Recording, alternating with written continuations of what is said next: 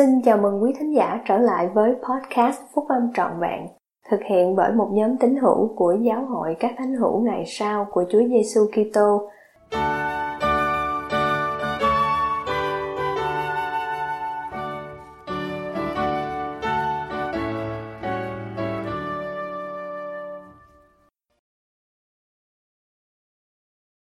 Một tiếng nói êm dịu nhỏ nhẹ và một trái tim đập rộn ràng.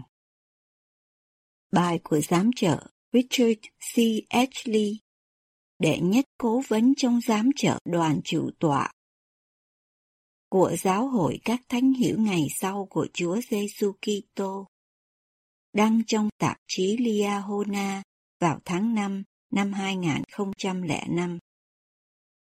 Vào năm 1995, tôi được mời để đưa ra lời chào mừng và một vài lời nhận xét khai mạc tại một hội nghị chuyên đề khoa học ở thành phố Salt Lake về đề tài dinh dưỡng trẻ em. Có 96 khoa học gia từ 24 quốc gia tham dự. Khi quan sát cử tọa trong lúc tôi nói chuyện, tôi rất cảm kích trước sự hiện diện của rất nhiều quốc gia, biểu hiệu bằng lối phục sức, màu da, ngôn ngữ và nhiều đặc điểm khác. Ba hoặc bốn tháng sau, tôi tham dự một đại hội giáo khu ở bờ biển miền đông của Hoa Kỳ. Khi tôi ngồi trên bục chủ tọa để chuẩn bị cho phiên họp giới lãnh đạo chức tư tế, một người đàn ông Phi Châu bước vào giáo đường và ngồi xuống cạnh lối đi giữa. Người ấy trông ngờ ngợ quen, nhưng tôi không tài nào nhớ nổi tôi đã từng thấy người ấy ở đâu. Tôi nghiêng người qua bên và hỏi vị chủ tịch giáo khu người ấy là ai. Vị chủ tịch giáo khu đáp, Ồ, người ấy không phải tín hiểu của giáo hội. Người ấy là giáo sư thịnh giảng từ Phi Châu, đang giảng dạy tại một đại học có uy tín trong vùng. Cách đây một vài tháng, người ấy có tham dự một loại hội nghị chuyên đề khoa học nào đó ở thành phố Salt Lake. Người ấy kiếm được một quyển sách nhỏ nói về giáo hội mà đã đưa người ấy đến việc đọc mọi điều mà người ấy có thể tìm ra được về giáo hội. Giờ đây, người ấy tham dự mọi buổi họp nếu có thể được. Rồi nửa đùa nửa thật, vị chủ tịch giáo khu nói, ngay cả người đó có lẽ còn tham dự các buổi họp hội phụ nữ nữa chứ. Sau buổi họp giới lãnh đạo chức tư tế, tôi tự giới thiệu một lần nữa với vị giáo sư thịnh giảng. Người ấy xác nhận nỗi phấn khởi của mình về nguồn lẽ thật mới khám phá này. Người ấy giải thích rằng gia đình của người ấy vẫn còn ở Phi Châu, đang học hỏi với những người truyền giáo và sẽ sang đoàn tụ với người ấy khoảng bốn tuần nữa. Vào lúc đó, họ sẽ cùng nhau chịu phép bắp tên. Lúc kết thúc phiên họp cho người lớn vào tối thứ bảy, người đàn ông này vội chạy lên bục giảng và vỗ vào ngực mình mà phấn khởi nói tim tôi đập rộn ràng, giống y như vậy. Tôi khó lòng chịu được trong cơ thể mình. Tôi không biết tôi có thể chờ nổi bốn tuần nữa để cùng gia đình tôi chịu phép bắp tên không? Tôi đề nghị người ấy nên từ từ với trái tim mình và chờ cho vợ con của người ấy để tất cả đều có thể cùng chịu phép bắp tên khi Eli đang chạy trốn để sống còn khỏi tay của bà Hoàng Dê Sa bên tà ác ở Phoenix, thì Chúa hướng dẫn ông đến một ngọn núi cao nơi mà ông trải qua một kinh nghiệm khác thường nhất. Khi Eli đứng trên núi trước mặt Chúa, ông thấy một ngọn gió mạnh thổi dữ tợn, nhưng không có Đức Giê-hô-va trong trận gió. Sau trận gió có cơn động đất, nhưng không có Đức Giê-hô-va trong cơn động đất. Sau cơn động đất có đám lửa, nhưng không có Đức Giê-hô-va trong đám lửa. Sau đám lửa, có một tiếng êm dịu nhỏ nhẹ. Thỉnh thoảng, tôi thường được hỏi bởi những người không thuộc vào tín ngưỡng của chúng ta, lý do tại sao giáo hội của chúng ta tăng trưởng nhanh chóng như thế. Về cả số tín hiểu lẫn sự sinh hoạt, trong khi những giáo hội khác thì được tường trình là giảm sụt cả hai phương diện đó. Câu trả lời cho câu hỏi đó giản dị là một tiếng nói êm dịu nhỏ nhẹ và một trái tim đập rộn ràng. Trong thế giới đầy bận rộn, hỗn loạn và ồn ào này, thì nó không giống như cơn gió, không giống như ngọn lửa, không giống như trận động đất, mà là một tiếng nói êm dịu nhỏ nhẹ, nhưng rõ mồn một, và nó làm trái tim đập rộn ràng. Đó là cảm giác hừng hực trong lòng để biết rằng đây là phúc âm phục hồi của Chúa Giêsu Kitô. Với tất cả giáo lý của phúc âm này, chức tư tế và các giao ước mà đã thất lạc qua nhiều thế kỷ tăm tối và sai lạc. Vâng, chính tiếng nói êm dịu nhỏ nhẹ và tiếng đập rộn ràng của trái tim đã làm chứng về phép lạ của sự phục hồi. Chính tiếng nói êm dịu nhỏ nhẹ và tiếng đập rộn ràng của trái tim đã là động cơ thúc đẩy hàng triệu tín hiểu noi theo cuộc sống của Chúa Giêsu bằng lời nói, hành động và sự phục vụ. Chính tiếng nói êm dịu nhỏ nhẹ và tiếng đập rộn ràng của trái tim đã là động cơ thúc đẩy hàng ngàn cặp vợ chồng về hưu đi phục vụ truyền giáo trong 18 tháng hay lâu hơn. Họ để qua một bên những tiện nghi của cuộc sống để đi ra thế gian phục vụ những người khác bằng tiền túi của họ, mà một số người đã nghĩ rằng đó là sự hy sinh lớn lao, thường phục vụ trong những phần đất hẻo lánh của thế giới, nơi mà nước nóng và cái giường êm là thứ xa hoa thì đã trở thành ký ức.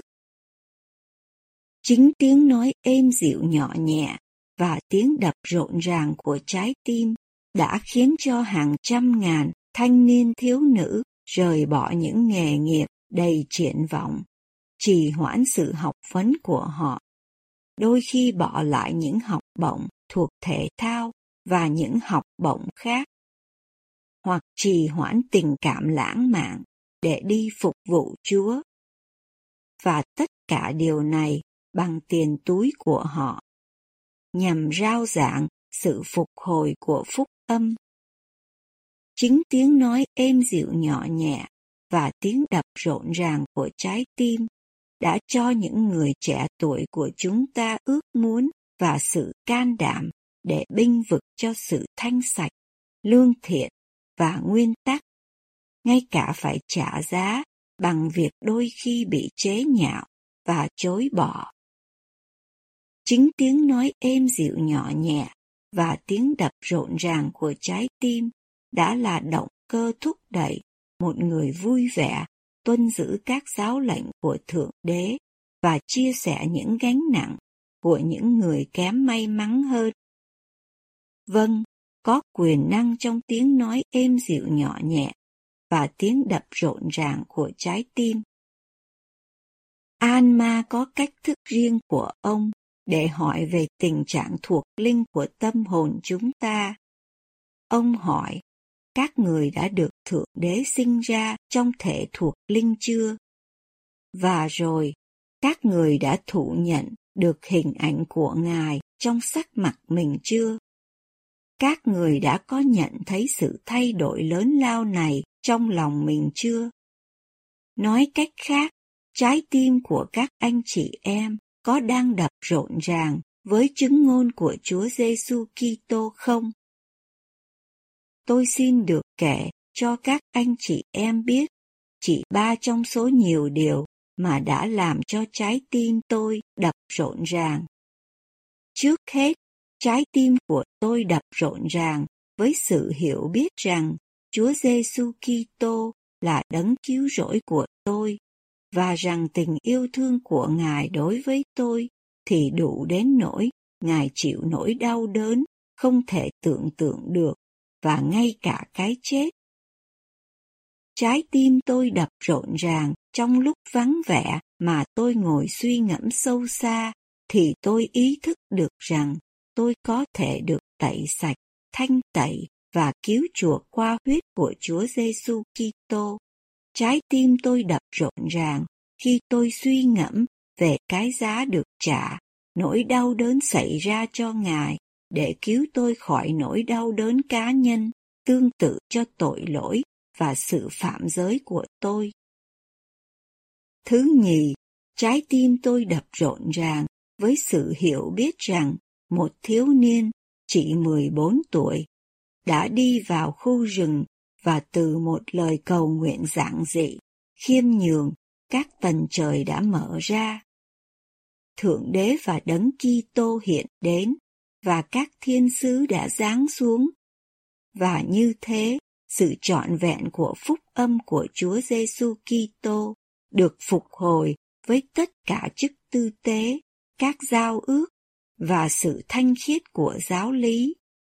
Trái tim tôi đập rộn ràng khi tôi suy ngẫm điều mà thiếu niên tiên tri này đã chịu đựng để mang đến sự trọn vẹn của phúc âm phục hồi. Trong khi các thiên sứ giáng xuống, thì các quỷ sứ của sa tăng cũng bắt tay vào việc. Những sự ngược đãi bắt đầu và giống như các tiên tri thời xưa, cuộc sống của Joseph chấm dứt với sự tuẫn đạo của ông. Trong suốt tất cả những thử thách và ngược đãi của ông, vị tiên tri trẻ tuổi đã luôn luôn bền trí và kiên quyết. Nhờ vào tiên tri Joseph Smith, tôi hiểu một cách trọn vẹn hơn tầm quan trọng của sự chuộc tội của đấng Kitô. Nhờ vào tiên tri Joseph, tôi hiểu rõ hơn ý nghĩa của vườn Gethsemane, một chỗ đầy đau khổ khi đấng Kitô mang lấy nỗi đau khổ riêng của chúng ta, không những vì tội lỗi của chúng ta, mà còn vì đau đớn, sự yếu đuối, thử thách và thảm kịch của chúng ta. Tôi hiểu về tính chất vô hạn và vĩnh cửu của sự hy sinh lớn lao và cuối cùng của Ngài. Tôi hiểu rõ hơn về tình yêu thương của đấng cứu rỗi đã được tiêu biểu trong hành động cứu chuộc cuối cùng của Ngài. Nhờ vào Joseph Smith, tình yêu thương và lòng biết ơn của tôi đối với đấng cứu rỗi được phát triển và sự thờ phượng của tôi có thêm ý nghĩa hơn. Trong số nhiều bài trong sách thánh ca của chúng ta, do W. W. Phelps sáng tác là bài ca quen thuộc với những lời ca khen người đã giao tiếp với Đức Giê-hô-va. Trái tim tôi đập rộn ràng khi tôi hát bài ca ấy. Vâng, bởi vì chúng ta hát với sự nhiệt tình và thích thú. Ca khen người đã giao tiếp với Đức Giê-hô-va. Chúng ta hát về đấng cứu rỗi, ngay cả với nhiều nghiêm trang, xúc động và biết ơn hơn với những lời.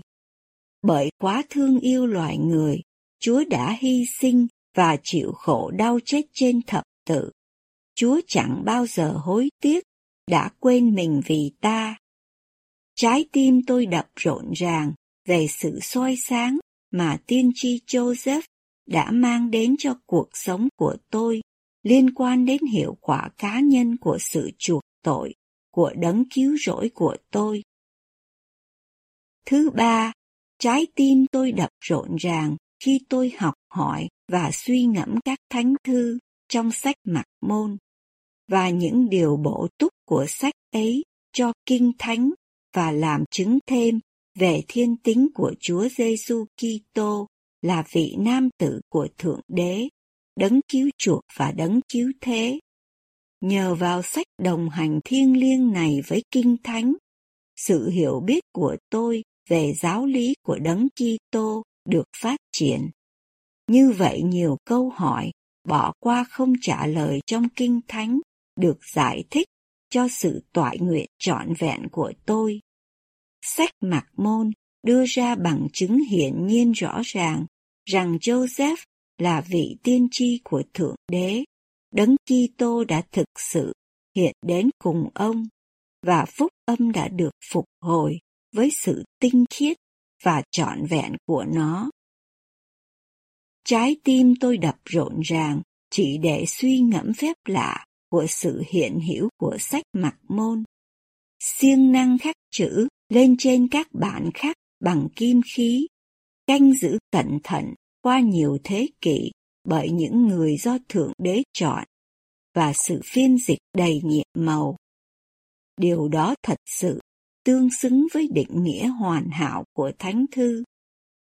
Nhờ vào tình yêu thương trang trọng của Thượng Đế cho chúng ta, Ngài đã cung ứng bằng chứng này để chúng ta có thể sử dụng, đọc kỹ, nghiên cứu và ngay cả chúng ta có thể thách thức được.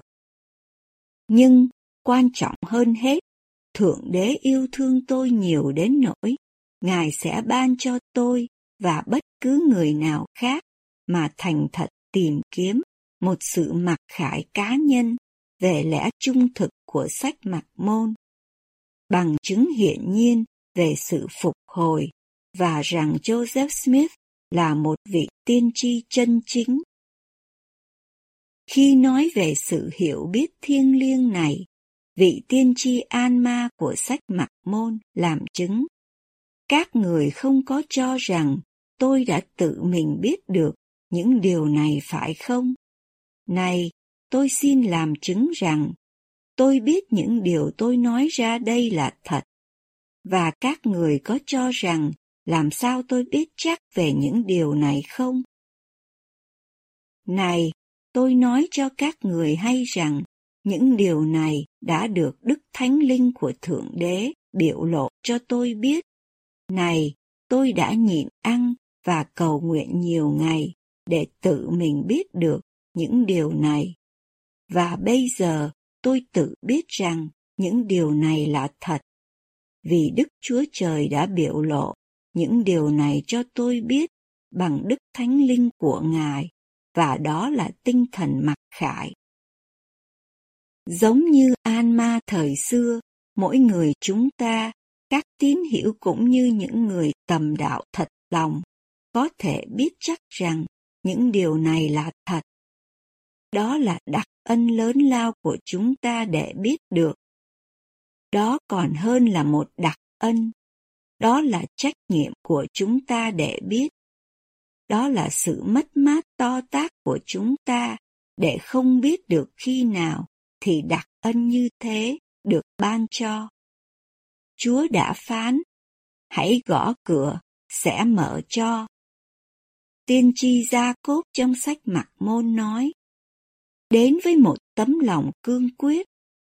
Chúng ta không cần phải trông cậy vào khả năng hiểu biết hoặc thể xác của mình.